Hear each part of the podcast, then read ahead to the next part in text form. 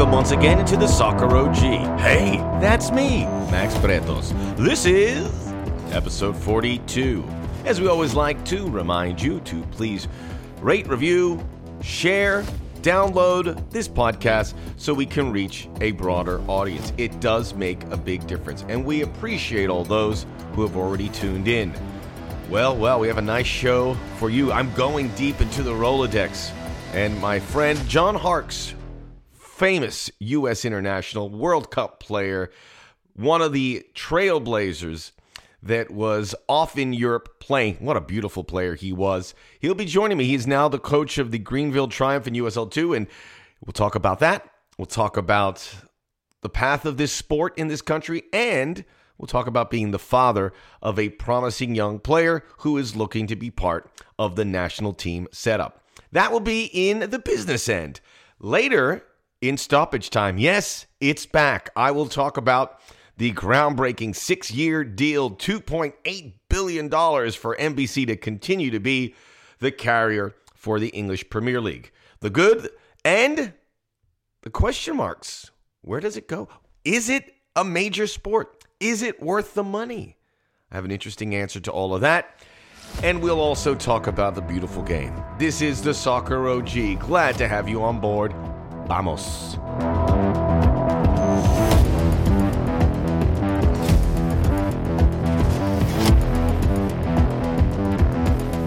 All right, let's get into it. Never a dull minute as we have covering this sport. My goodness, especially with the pandemic, we have to find places to put games, tournaments, events.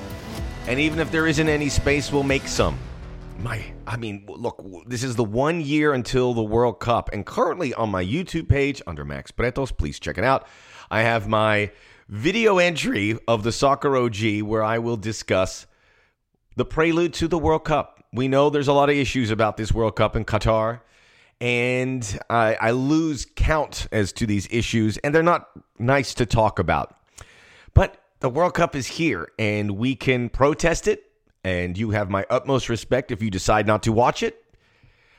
But if you do decide to watch it, you'll see, as I will tell you, why this could be one of the best World Cups ever because it's in Qatar, I think it evens the playing field with regards to the European teams. Because look, a lot of these World Cups are feeling more and more like the Euros, no? It's England, it's France, it's Belgium and Italy. Well, we want South America, we want Africa, we want Asia, we want CONCACAF, don't we? We want them all there at the end. How do we get there? It feels like it's getting further away the possibility of a United States making a World Cup final. Or remember the talk about an African team. That is in the rearview mirror. It's further away than it's been since the 90s. So this World Cup has the potential to be really interesting, and I think it will deliver. And unfortunately, the human rights issues, the uh, the LGBTQ issues, the bribery, corruption is something we will have to deal with because if this World Cup was going to be pulled, it would have been pulled a long time ago. And now that we're a year out, I tend to think about, I want to talk about the sport, the soccer. So check that out. YouTube, Max Bretos. I always put a lot of work and thought into it. I think you'll enjoy it. And I do it in, in an entertaining way that only the soccer OG can do. Business end, I'll be talking. It's to be more interview because uh, John Harkes, former U.S. international, really one of the, the great early American players when it all started for the U.S. in earnest in the 1990s. He was also the number one guy, the Taylor Twellman, if you will, of the U.S. men's national team in MLS for ESPN, and now he's pivoting to coaching. He's always done it the right way. He's a great dude, and his son Ian Harkes currently playing in Dundee United starting to get on the radar, if not already on the radar, for Greg Berhalter and the U.S. team. And I'll talk about being a dad and all that that comes with and getting your kid on the right path in this sport where you, you, you do everything you, you possibly can to give him an opportunity. But at the end of the day, he's going to have to earn it himself with his play. And he's doing that. And that's good parenting. And we like good parents on this show. So John Harkes in the business end. Also, the Premier League deal with NBC. I'm really happy that NBC has it back. They do a fantastic job all the folks there are, uh, I call them friends, and they're good people, and they do a, a stand up job. But the price tag here is what grabs my attention. We'll we'll discuss that here in stoppage time. Yes, I know we didn't have stoppage time for a couple weeks, but it's back and it's back with a vengeance. Couple things to talk about here that happened in another very busy week. How about Christian Pulisic? Again, coming off the bench for Chelsea. I'll be curious if he finally gets a start here in Champions League play. I think it might be time. Scoring a goal, he, he could have scored at least two, if not three, in that game. He came off the bench and he was a ball of fire. Granted, it was against a very tired Leicester City team. And I always, you know, you always got to take it with a grain of salt when you see a guy come off the bench. But it was really impressive. But the part that sticks out to me is uh, the position he was put in. It was kind of like the false nine. I hate that expression, but it does the job, right? It is what it is. And he played in the middle there, and he was very effective. And I get to thinking with Ricardo Pepi uh, not getting the numbers. I don't want to say he's struggling. I don't think he's getting the service because the crossing for the U.S. team has left a lot to be desired. It's not coming from the fullbacks, it's coming a little bit from Tim Weah. That's a good development. But if you don't have that service, Ricardo Pepi is not going to be that effective. But maybe there's an option. I think Greg Berhalter's approached that by bringing Jesus Ferreira in. And maybe Christian Pulisic, now that he's healthy, and they have good wingers, maybe that's an option for him to play as well. So, very positive. And again, speaking of grain of salt, you have to take it when you talk about Pulisic, because at any time he could get injured again. And we all wait for it, and we anticipate it. Uh, we still wait for Gio Reyna to come back. No real update on him as to when he will be available, but when it does, hopefully he's ready for the 2022 qualifiers, which the first one is on January 27th, I believe. The U.S. will look to really secure that spot in the World Cup, hopefully by the end of those three games, where they'll be. I think they'll. I think they can get there. The problem for USA and Mexico and Canada, they've been all really good, but they've jettisoned all the other teams Honduras, Costa Rica, Jamaica, El Salvador. However, there is plucky Panama hanging around. And remember, there's three automatic spots. Fourth has to go to a playoff. I talk about that on my YouTube entry under Max Bretos. The playoff is going to be a one off game, neutral site. And you have the teams from Oceania, which will probably be New Zealand. This is just to keep Oceania out of the World Cup, this playoff, unfortunately. Then you have fifth place team in South America. You don't want any part of that heat. It could be Colombia, could be Uruguay or Chile. And then you have the fifth place team from Asia, which could be Japan or Australia. And I don't think you want that either. So basically, you don't want to finish fourth. And Panama is forcing USA and Mexico to really have to go all the way through the tape uh, in this World Cup rotation. Ole Gunnar Solskjaer, he's gone. I mean, you had to you had to part ways there.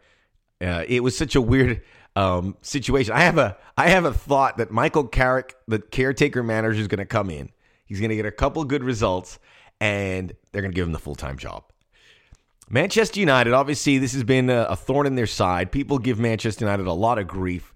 I would say that they did everything they said they would do. They got Jadon Sancho. They brought in Cristiano Ronaldo. It's just a manager situation, right? Is it? Are all these pieces good? They don't have a very good midfield and Harry Maguire and the defense are just too hot and cold. So maybe you have to make a decision where it's outside of the United family. I hope they do well. I like when United is good. And it feels like it's been forever when they've been a consistent good. I thought this would be a year where they could probably compete for the Premier League title, but that seems out of reach at this point. So, what else do we have to talk about? I can't I can't keep talking about it. I don't want to I don't want to play it too thin here but we're going to get into it. You're going to enjoy the conversation with John and then stick around for stoppage time because I think you'll have some interesting perspective about this massive deal for the Premier League. This is the Soccer OG.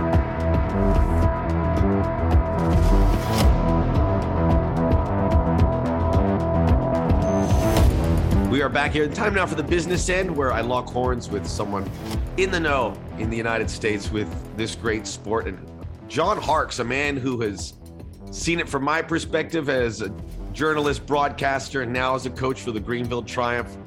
And I'll start there, John. But uh, you you have had an incredible success there, coming off the uh, defeat though in the the final against Omaha. How did the season go, man? But you are just Greenville's always there in the final.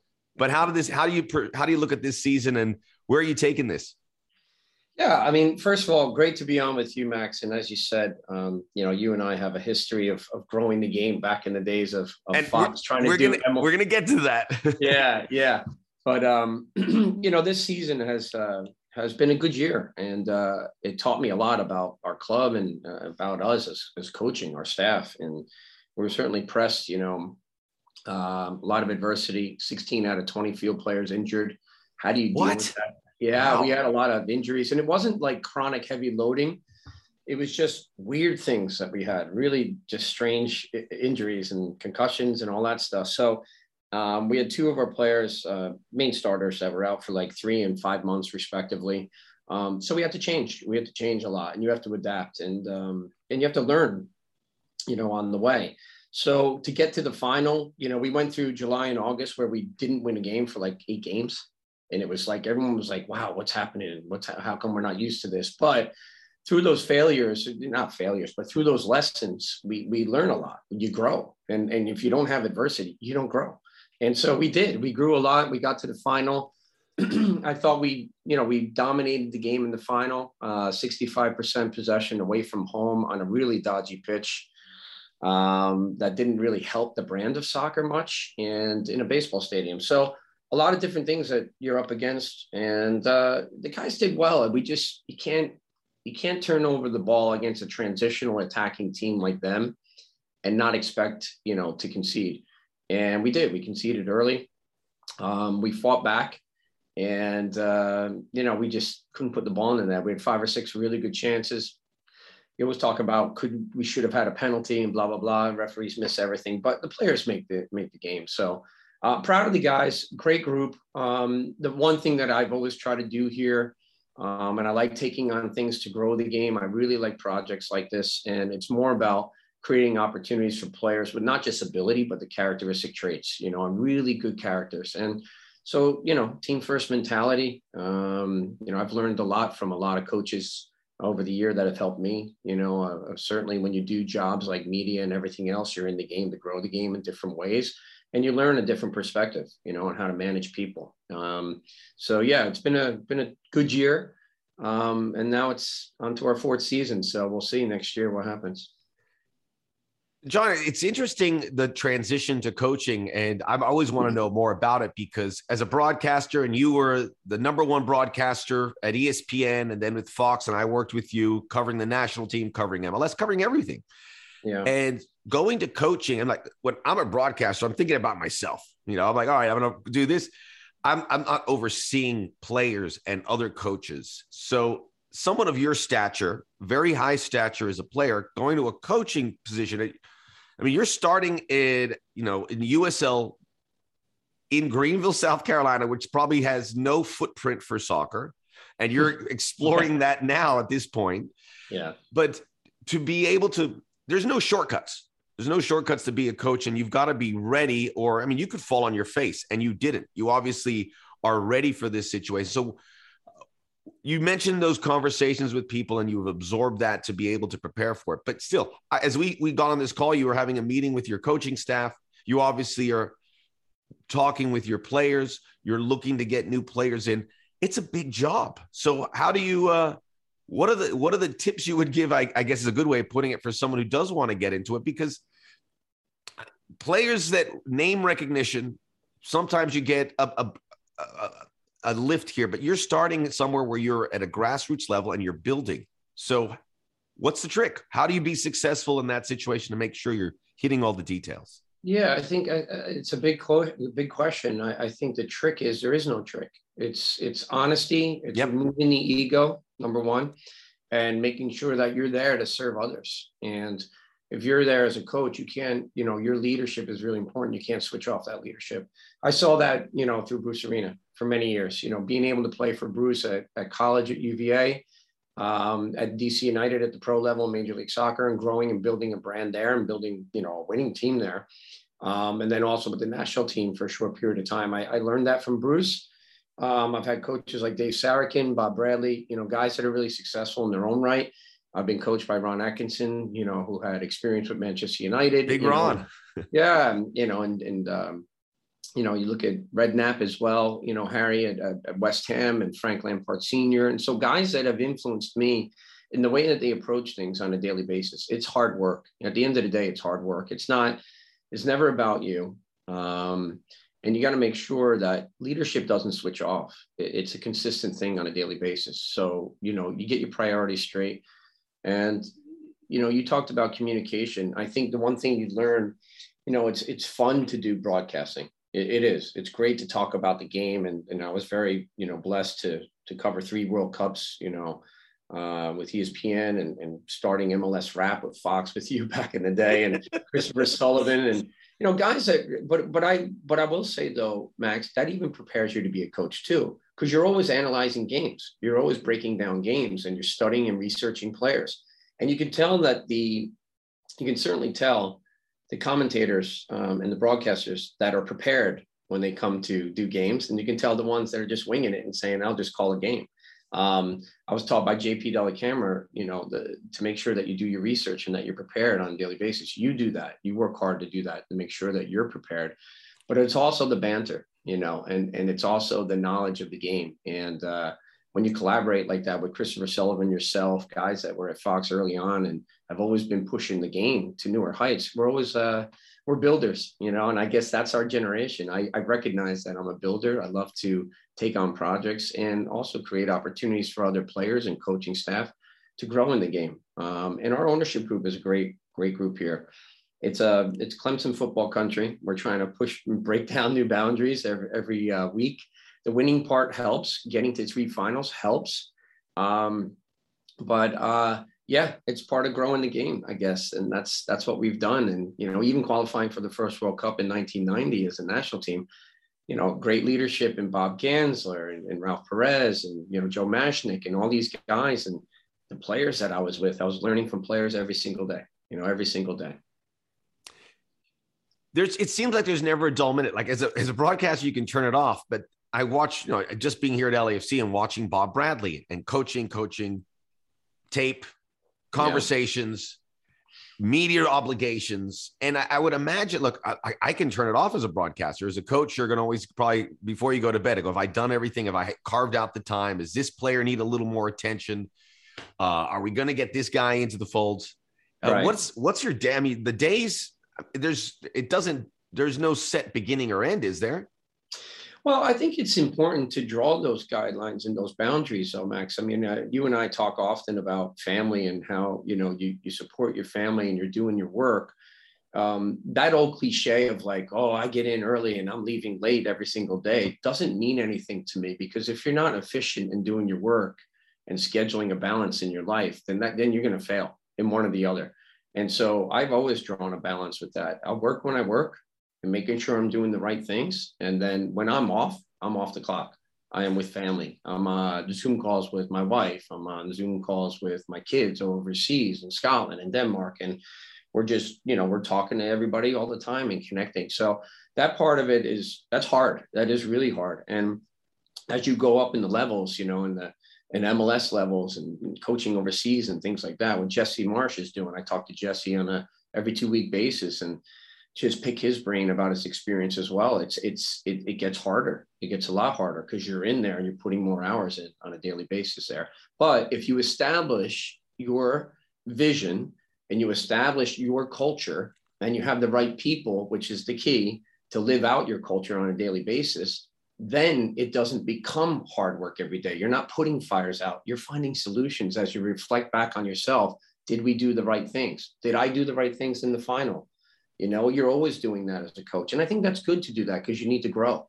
Um, and I think for me, I'm always learning every single day, every single day. And I think if you think you've gotten to a point, my dad's always said this, and he's 84 and still playing golf twice a week. He said, if you think you've gotten to a point where you've learned everything, woof, you're in trouble. so great advice. Um, yeah. So there you go. Hey, I always I admire the American coaches because and let's I, I, would ask you about Jesse Marsch, and I would put you in that in that category as well. And the pressure certainly for him being an American. I always talk to people about it. I go, Americans are not given anything in as a player, as a coach, as a ref, as a broadcaster.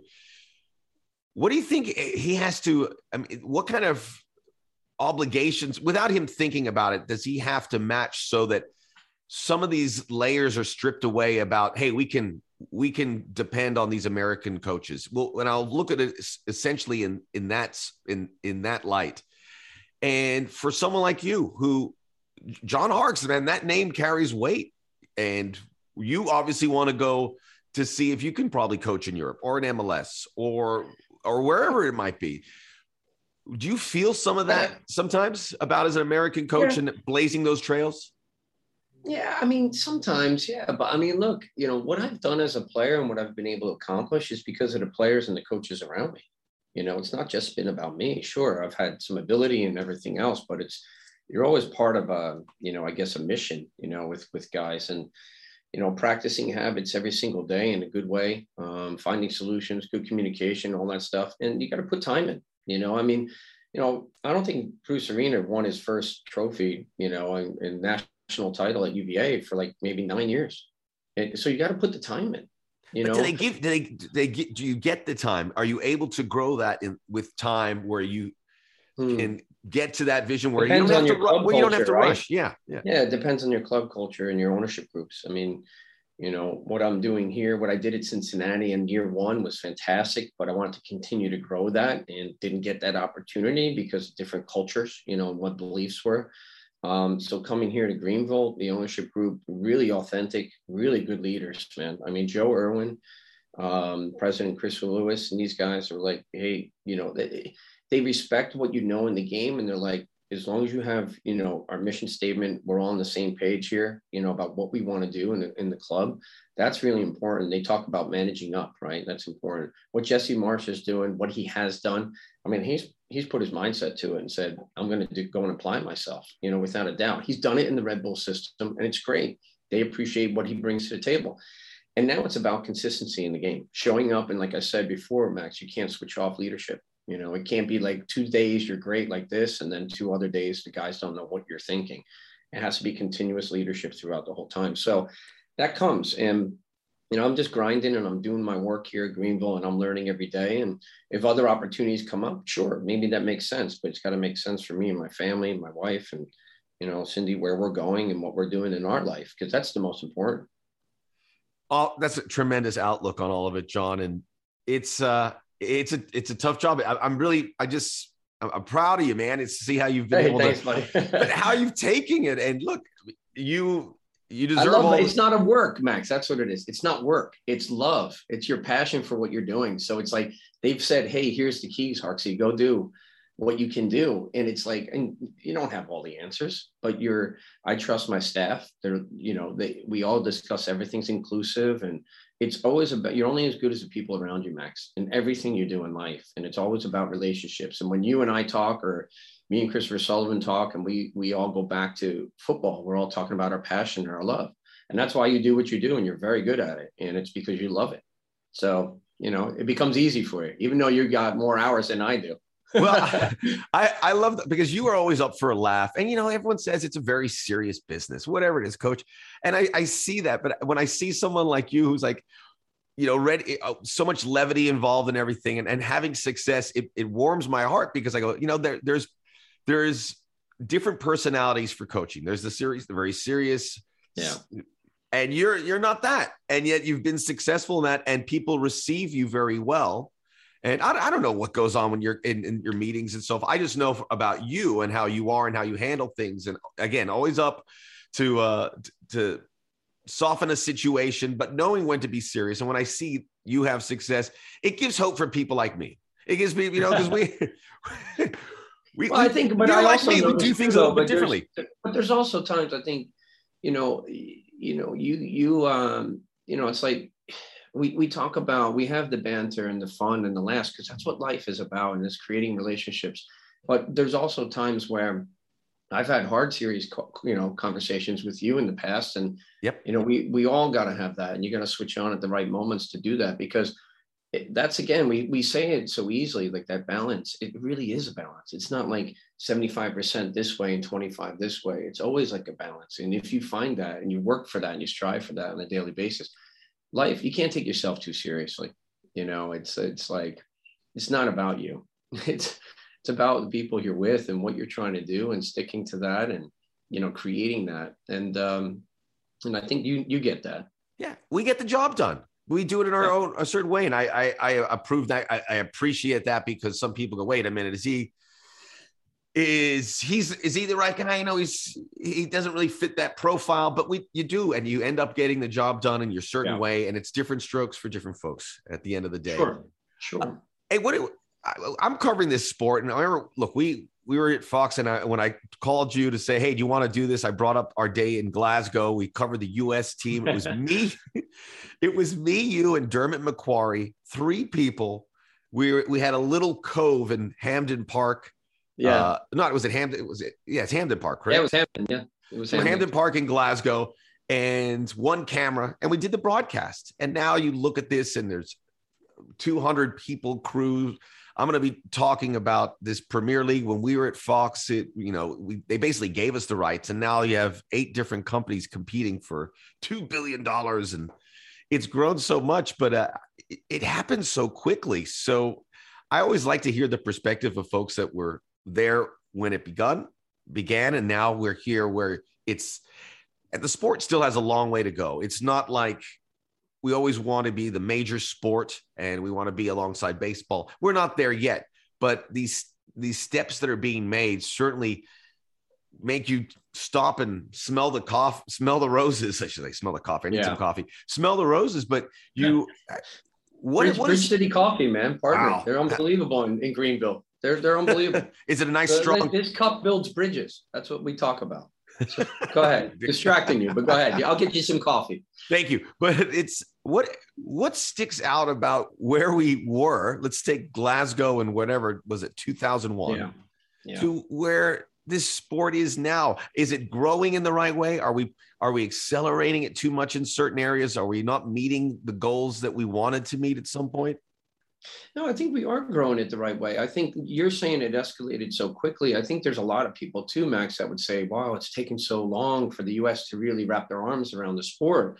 Um, it, it's everything. It's in the mainstream. It's the business side of it, you know, who the ownership groups are, who's driving that, you know, with Major League Soccer, but also from an international status. It's like, I think the respect is there. It's getting there. Guys like Steve Cherundolo that have been overseas for a long period of time, guys like Jesse Marsch that are busting through and trying to coach and and doing their work. I, I think that helps, you know, and it takes that stigma, you know, off of it that Americans don't know.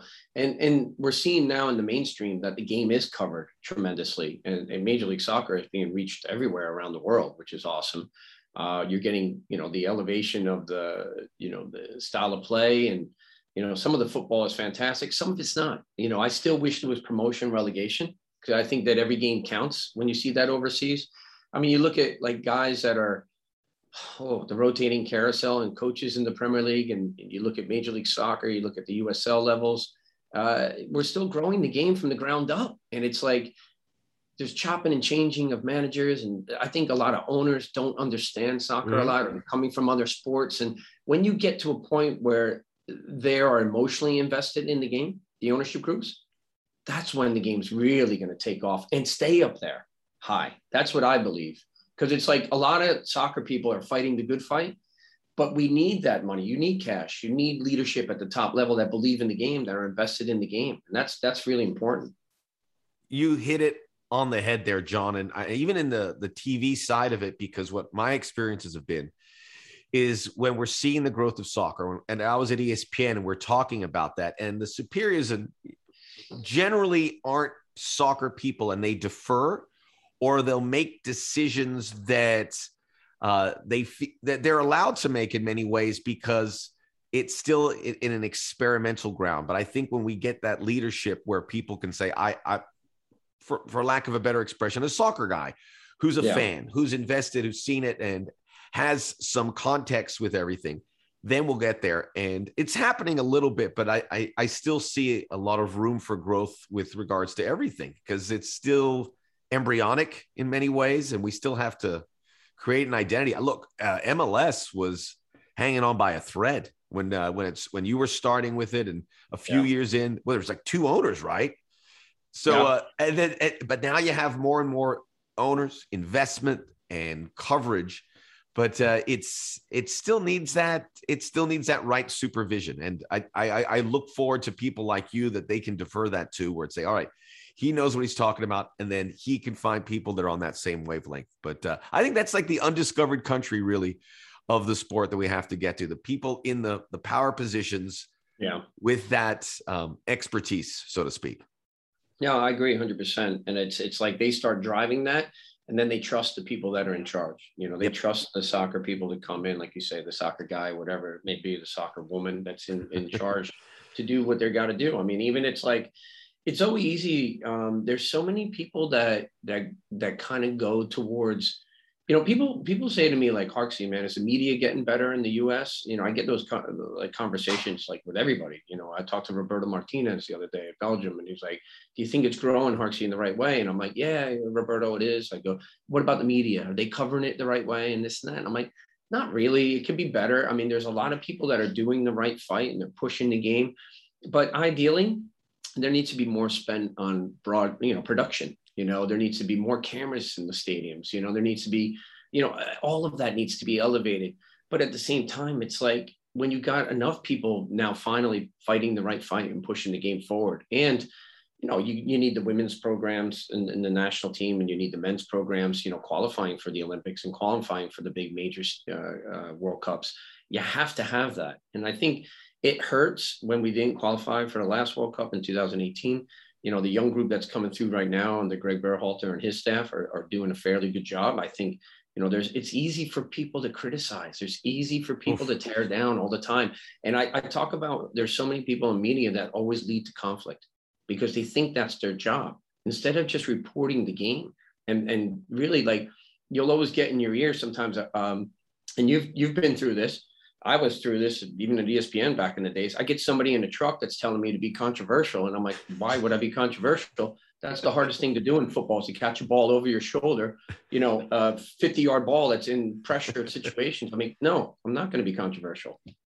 That is again, uh, perspective with all of this is so so enormous, and uh, it, it we have a long way to go. And I, I know that we we get a little cute with our coverage but getting into the the meat and potatoes, and I like what you said about the national team. You said they've done fairly well because I, this group of guys that have come together. We've never seen this. You were one of the guys who went overseas to play as a, a fan of our, our, beloved West Ham United, amongst other clubs. But yeah. you were you were an outlier. There wasn't a lot of Americans playing there, and now you have this glut of guys, and one after the other. And, in a year from now, it's going to be ten or fifteen more guys. And Europe has paid attention and are looking at the United States. So uh, it it doesn't really equate to more success on the national team level. And this is a very young team, and we saw that with a great performance against Mexico, and then they go into Jamaica and they look there's there's there's inconsistencies. And again, it, it doesn't get handed to you, but you also have a new a new sphere of criticism for these players. I I could not believe it, John. When the rosters come out, I hold my breath because I know that on Twitter and everyone's going to be arguing, why did this guy get called in? Why is this guy in? Why are there 10 MLS players? Yada yada yada.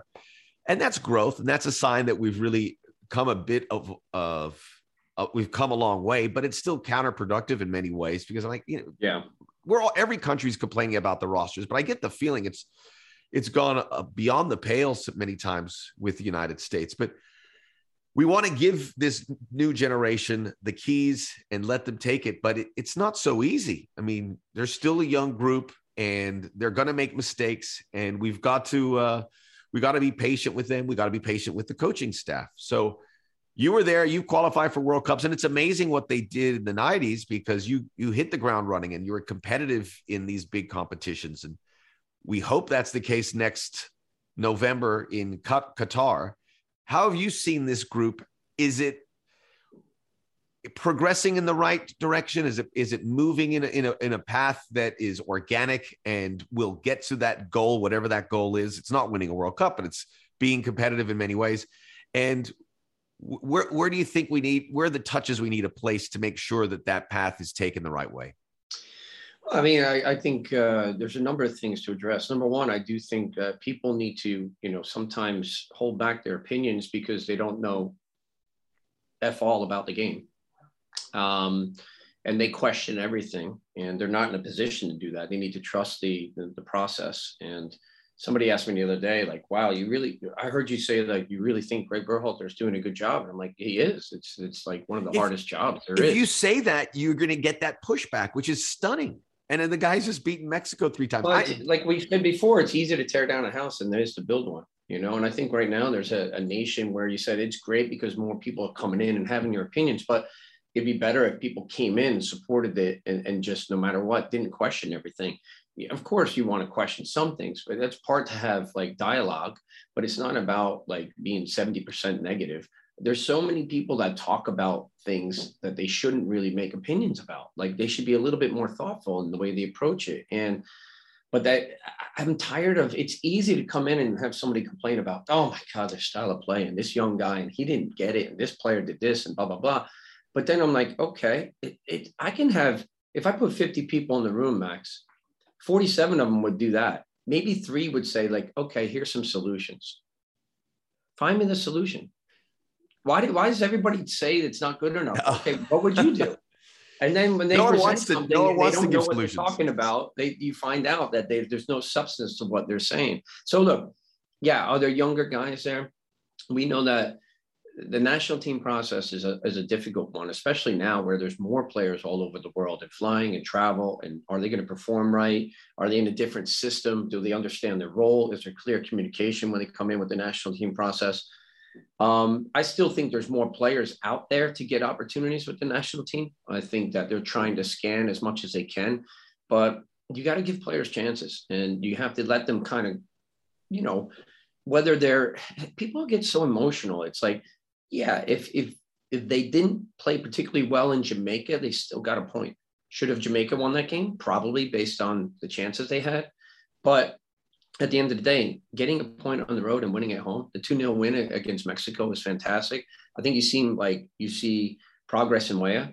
You know, the way he's playing, uh, Aaronson has done a great job filling in. Uh, I think Adams is good centrally.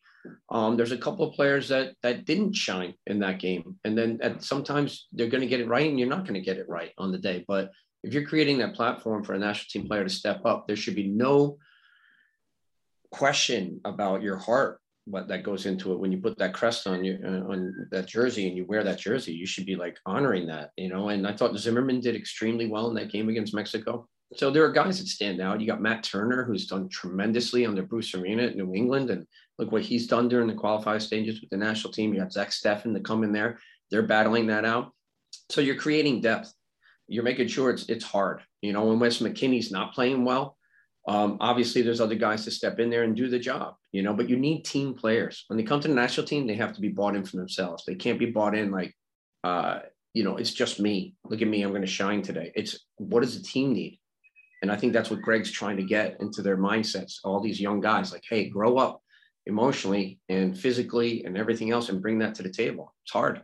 It, and I think there, that's kind of clicking because uh, there is a there's a moment with bringing these kids in and giving them that opportunity where they're coming from big clubs and they're they're getting the the red carpet treatment and now they're learning how to be a team. And I've, I've seen it click but it's it's a process. You bring up matt turner doing wonderfully. He he's replaced by Zach Steffen. It now appears to be Zach Steffen's team, but you also have to have that moment where you bring Matt Turner in and go, look, I need to keep you engaged. And he is. You see him on the sideline and he's supporting yeah. the guys. And you see that from everyone. And I, those are the little things that have to click. Because if you have one, you know, one bad camper, it can it can undermine a lot of a lot of stuff. But I think Greg also gives guys opportunities. And I, I would I take a guy like Josh Sargent, for instance, who's off the team right now, but mm-hmm. can certainly come back. I'm sure the converse the conversations have been had there where there is a pathway back. You're it, you're not really hitting your stride, but there's going to be an opportunity where you can come back. So don't don't stress. Don't don't put ideas in your head that you're not part of this because you are. But it's uh yeah. man, it's a big squad. And look, uh, I wanted to ask about your son here, uh, Ian, who's at Dundee mm. United, and certainly who is in the mix. I mean, you've he has probably had some conversations with the national team, and again, like you, John, no shortcuts. Was it was in Major League Soccer and now playing in Scotland, finding his legs, finding himself, his identity as a player. Um, what are those conversations like with him where you're you know that that's something that you want to achieve and it's, it's within reach certainly maybe it wasn't a couple years ago but it is for a player who has put in the time to be noticed yeah i think it's just keep doing what you're doing you know it's like be patient with that process and you can only control you know what you can control and that means that your performance you know and you know you look at greg and his staff and certainly from a dad's point of view I mean, again, it's like you don't want to be emotionally biased here. You know, you get Bob Bradley that's had that with Michael Bradley. He coached him at the Metro Stars early in his development stages, you know, and now look where that, that is, you know, and they possibly could be back together again in Toronto from what we're hearing. So, um, you know, I always look at Ian.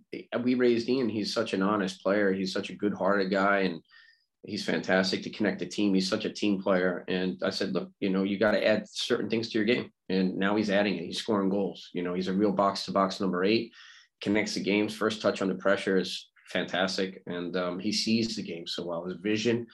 And he's, you know, he's got that engine, man, a big engine. He can cover so much ground in a game. So it's all starting to come together for him. And those experiences of playing with DC United, you know, coming out of Wake Forest, where he was coached by Jay Vidovich early on and Bobby Muuss, and you know, get get more discipline from Jay and, and the, the structure of the game and a little bit Bobby, like creative, let him kind of find find the game a little bit more. That's all stepping stones for him. You know, going to DC United, great. You know, he, he's done well, but he needed to get on his own and find his own path. And to get to Dundee United, fight, you know, the, to promotion again, brought that club up. He was part of that, which was fantastic. So the experiences that he's gained by doing that, it changes you as a young man. And so I'm seeing sure. that. And I'm like, right now, yes, he's playing like he can be get get called in. I would love for him to get a chance. I would. I think he deserves it. And it's not about me and my family and we're a soccer family and blah blah blah. It's more about I think he deserves it. And I look at some of those players that are sitting on that bench and you know, why not give him a rotation, you know, opportunity, you know, call him in, but he's got to work for it. Everybody does. And uh, he just keeps his head down and keeps grinding out with Dundee United and great game winner yesterday for him against Aberdeen. And, you know, he's scoring goals against Celtic and he's doing well against Rangers. So, you know, these are all great experiences that he can add, you know, to who he is as a player. That's fantastic. How's he liking Dun? How's he liking Scotland in general? I mean, what's Dundee yeah. like? I mean, Scotland has Max, its charm. You lose, Max, you would lose it because Dundee is so progressive. It's unbelievable. Like we were there as a family last Christmas. We're all there, and we're like, my daughter was like vegan and this and that, and we're all finding these restaurants, and I'm like, what's happening here? This is Dundee. My dad grew up here years ago. Uh, he was like two two blocks away from Dundee United's Tannadice Stadium, and I'm like, he's like, what's going on in Dundee? Economically, they've changed. There's a lot of growth there really progressive city. Um, he's like in it. His wife Sarah, they just got married this summer. Oh, in, fantastic! Uh, out in Dana Point, which was fantastic, and uh, so she's a soccer player as well. We're at Celtic women's team, and uh, she just came back from an ACL last year, so she's a great footballer. They both met at Wake, so they're they're living their dreams right now. They're playing at a high level and they're they're competing every week, and they love Dundee. They're they're enjoying it. Um, the manager this year, Tam Courts, has come in and he's really gone back to football. He likes that style of play. He wants to build and go through it instead of like smash and grab and chase all over the place. So he's really enjoying his football right now in that club. Has he got a Scottish accent? Is he is he is he really bit. pronouncing his vowels? A wee bit, man. A wee bit. Ah, look at like, weather. Like you, you're Scottish, like you had at Hampden Park that day. You're like, Archie. I'm like, oh, Max, that was you. Archie, get me a pie. It's like, hey, the Spanish it comes out, and you're like, "Cómo estás, fake man?" I'm like, you can't say that, man. oh, I, I, was always taken by the fine cuisine of Scotland. I go, what do you? What should I eat here in Scotland? I go, well, I'd eat. I'd go to the the Indian place and have some of that curry. I go, yeah, that's not Scottish cuisine. I mean, I mean, and I go, no, it's the best. In, it's the best here in all of Scotland. I'm all right, but uh, it, restaurants in Scotland and England than there is in India. I got to say, we had a place that we ate at an Indian place. It was fantastic. Uh, and that's kind of become part of the the British fare, I should say. Maybe not just Scottish, but uh, when you go there, you're going to have a, a world class Indian feed or a Bangladeshi feed. There's there's Ooh, those kind of options there. Uh, it's, it's interesting. Scotland's become a, a, a nice place for for that development. It's such an it's such yeah. a different league. I mean, there's 10 teams, or is it 12 teams in the first division? And you have yeah. the Celtic Rangers uh, dynamic, and the rest kind of find the find an identity. Yeah. very well I think supported. That's changing now. I think that's changing, Max. I mean, you you, Good. you see the Aberdeens of the world, the Motherwells, the Hibs, you know, Dundee United now back where they should be. They were they were an absence of being in the Premier League for a long time. You know, uh, Dundee United. So Hibs is a great club. Uh, Ron Gordon is the owner there, an American guy, and he's really changed the structure of that, the business structure, and they're they're a great club, great facilities, resources. So uh, these are all good clubs, and they're they're competing. I don't think it's Rangers Celtic anymore that are like the standouts. Obviously, when Steven Gerrard was there, he was pushing Rangers to new heights tremendously. What what he did, the work that he did there. And now you see him back in the Premier League uh, with Aston Villa, but I mean he as well. Like you talk about you were like Harksey, what is it that, that pushes you, you know, to go to the lower levels? And, and it's about learning the game. It's about growing as a manager. It's about, yeah, would I love to manage at a high level? Sure. But you got to get there someday. And the work that he did at Rangers has helped him, you know, to get to Aston Villa. Yeah, exactly. Fantastic. It's like Frank Lampard. Frank Lampard was a my boot boy at West Ham. And then Frank Lampard is one of the best midfielders to ever come out of the Premier League. You know, the best midfielder in Chelsea, scoring goals for fun and here's a kid, a guy that wants to manage like his dad. You know, he was my assistant coach when I was at West Ham, and uh, and and he's done tremendous. And he took on a Chelsea club that high expectations, man. It's really these are tough jobs, man. Every single day, um, and they're not going to give you a lot of time. If Sir Alex, you know, was coaching today, would he have had enough time to grow what he did at Manchester United? No chance, no chance. And so it's it's a different time you know, we talk about the Billionaires Club. You know, that's a great book. I don't know if you ever, ever read that book. Actually, I'm looking for a book. I'm looking for a book to read. I'm wrapping up the Rob Halford autobiography of Judas Priest, and I'm almost done with it. I'm trying to do okay. a book a month, every like three it. weeks. So, Billionaires Club. Should I, should I get that next? Yeah, I'm wide open one. with what it, I can it's read. Basically, about the emo- It's about the investors that and the ownership groups that come in that know nothing about soccer and how that ah. changed the game and it's it's quite good. I read that um, James Montague. I think I read it two years ago, um, and I was like, wow, this is interesting. And then you know, I just read Carlo Ancelotti's again. I always go back to you know his uh, Quiet Leadership. Sir Alex is always a great book to read for sure. And then there's one on life in general. It's Eckhart Tolle, you know, and it's just uh, Eckhart Tolle is just such a great spiritual leader, but it's all about finding balance in life. So if you get those, you're, you're going to be okay. We're having a book club here. So uh, as an extra bonus for the, the, listeners of the Soccer everyone, we all have to read a little bit more. And uh, I, I, got away from that and I, I did it. It, I'll, I'll, I'll, wrap it up with this the Scottish experience. And you mentioned Sir Alex. You know, he grinded at Aberdeen before going to Manchester United.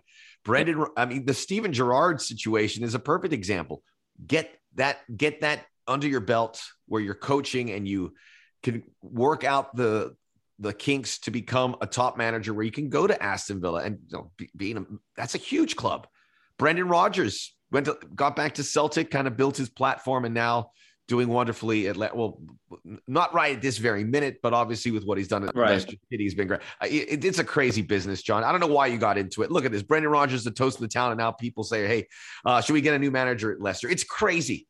I don't know how you put yourself in that situation. It's well, I think I think people's perspectives now and everything. They there's no patience in the game to grow. You know, it's a, there's a process, and that process has been thrown out the window because everybody wants it's the instant button now. Everybody gets everything easy. It's like you know, you just think about that Staples commercial years ago, that easy button, you know, and now now you see everything is on your phone. You know, we talk about the iPhone generation and the platforms they have social media. Everybody can criticize everybody and sit behind a computer and not not be known who they are. Um, so yeah, it, it's different. It's a it's a challenging place, and that's why it's really important. Um, you know, even if you get these opportunities and people come to you and say, "Hey, let's go to a bigger club or let's go to the next levels of coaching," it's like you got to make sure you're in it with the right people that really understand like that your culture culture and your vision and living that out every day and and your coaching style you know it's not going to be all wins and, you know it's going to be some losses here and there and you, and you lose in, and you win and losing people hate it, but you do. You win and losing if you're able to reflect and kind of grow from that. So it's really important to have that patience. Yeah. And you gotta let yourself you gotta let yourself fall in that situation so you can build yourself up. But it's it's an uncomfortable situation, but something you gotta put yourself in. We all have to. I have to do that as well. I'm gonna take a couple L's every now and then, which I do. I like it. I like it. I like to hear that. John, man, I, all great to chat with you, and again, so proud of you of what you've been able to accomplish, and I look forward to seeing you.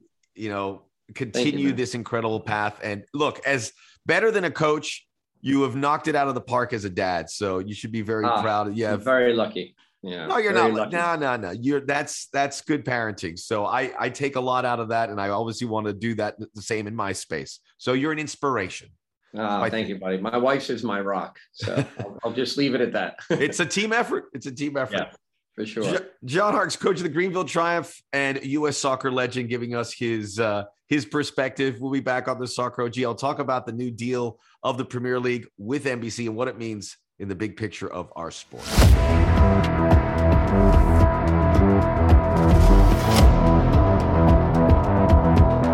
Okay, we are back. Time now for stoppage time. I miss this. This is where I really get to dig in and talk to you about stuff that's important to me and important to you if you're listening to this podcast, because uh, we are talking about this sport and a groundbreaking. And we heard about this Premier League deal. And the funny thing is, I remember we were told that the MLS was said, hold off because we have an MLS deal coming up in a year.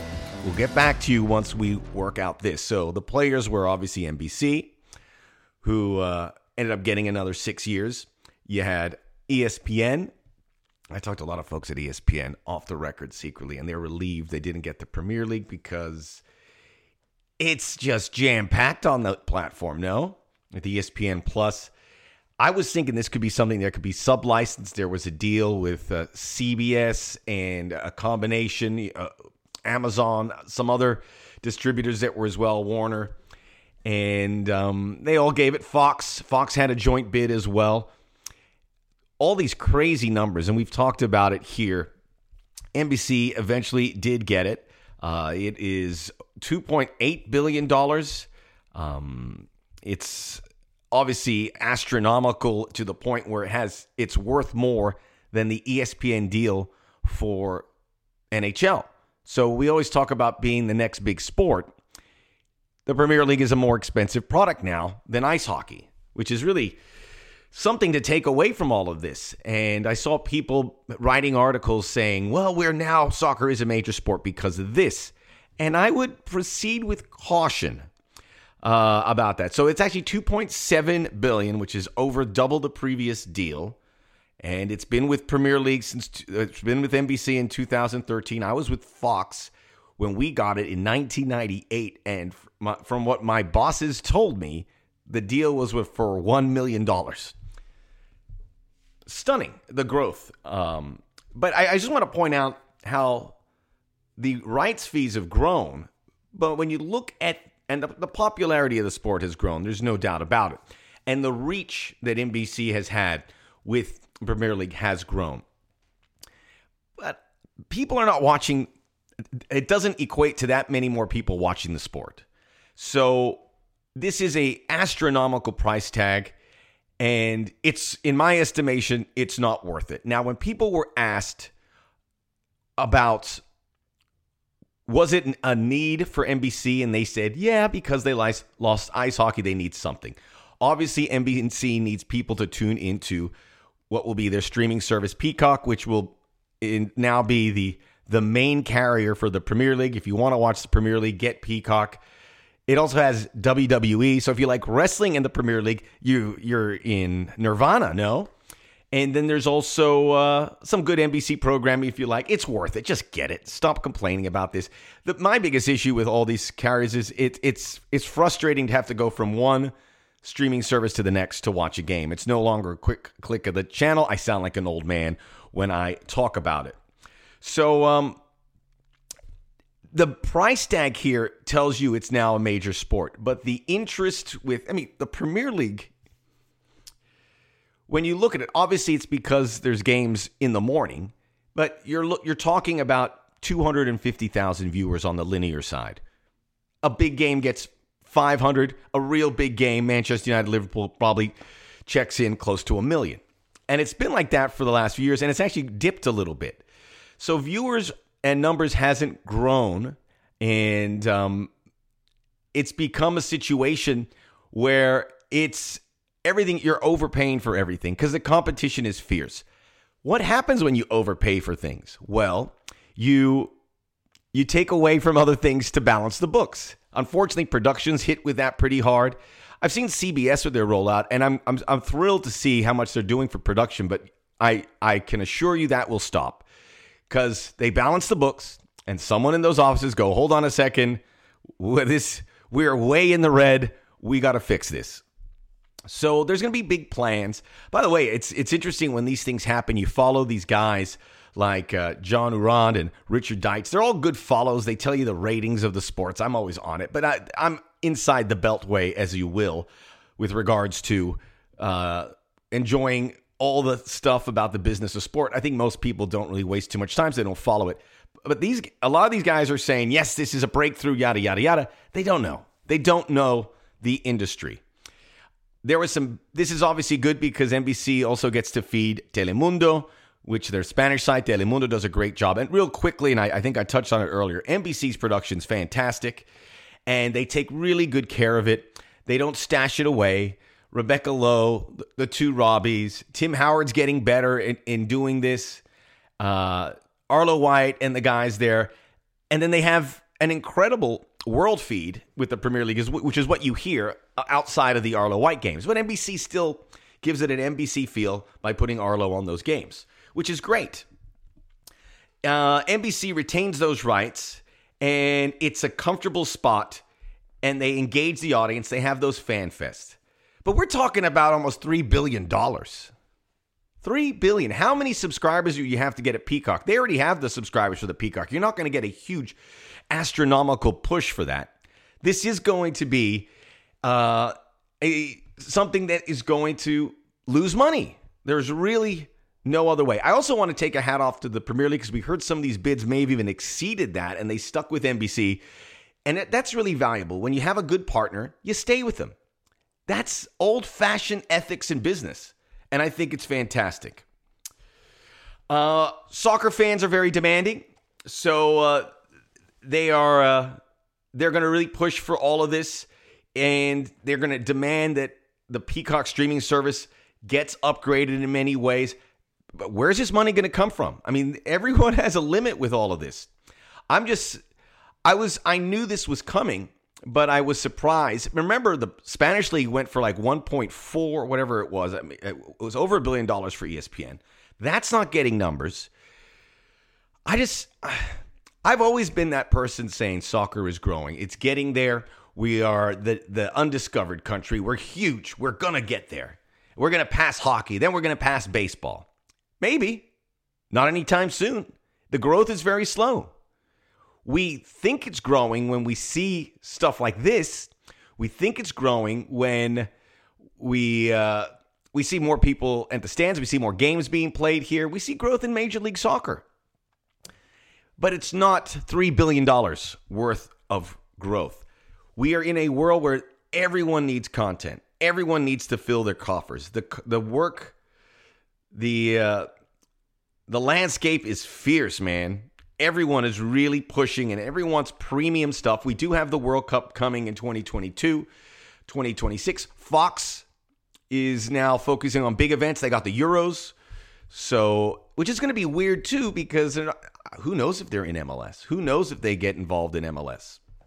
And I've talked to a bunch of people about this MLS deal and you get worried. I think it, going to NBC was good because NBC wasn't going to get back in the MLS game, but now ESPN has, and what drives the eh, ESPN staying in bed with Major League Soccer is because a lot of the owners there are with the NFL and they want their MLS teams to be buoyant. So ESPN's going to always be there because of the NFL partnership. CBS may do the same thing. I don't know. I mean, Fox, are they going to do it? They'd want to do it at the right price. Was it 90 million?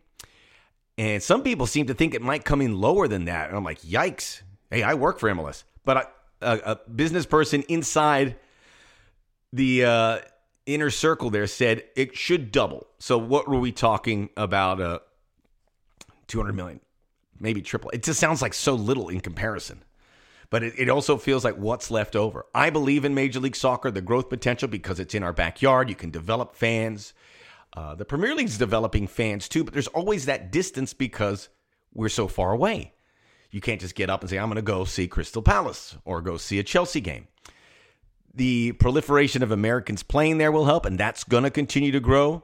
We have a couple, have three or four in the Premier League and a few more in the Championship with the chance to be promoted.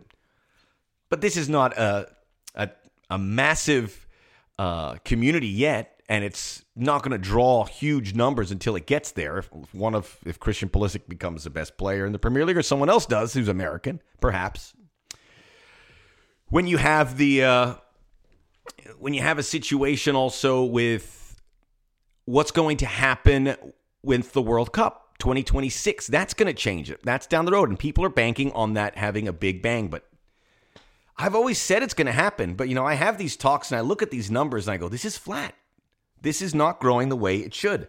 ESPN came in, I mean, NBC came in gangbusters, but it hasn't, it's had some growth, but not equating the rights fees. Not that kind of, if you had a graph, if both the, the TV numbers, whatever, the streaming numbers, and the numbers that cost to get the rights, they don't match. One's a lot flatter than the other one. So I know people are really excited and think that this is a breakthrough moment, but there's a lot of work that's going to be done. And I don't think it's ever going to match that. And I think soccer is going to eventually lose money because of it. That all said, I am thrilled that this sport is drawing that. But it, the, the crap is going to hit the fan one day.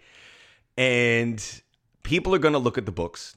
And I hate to be a downer here. I'm not trying to be too much of a downer. I was just I just look at how this sport is growing. I go, it doesn't make sense. That price tag does not make sense. It's a great product.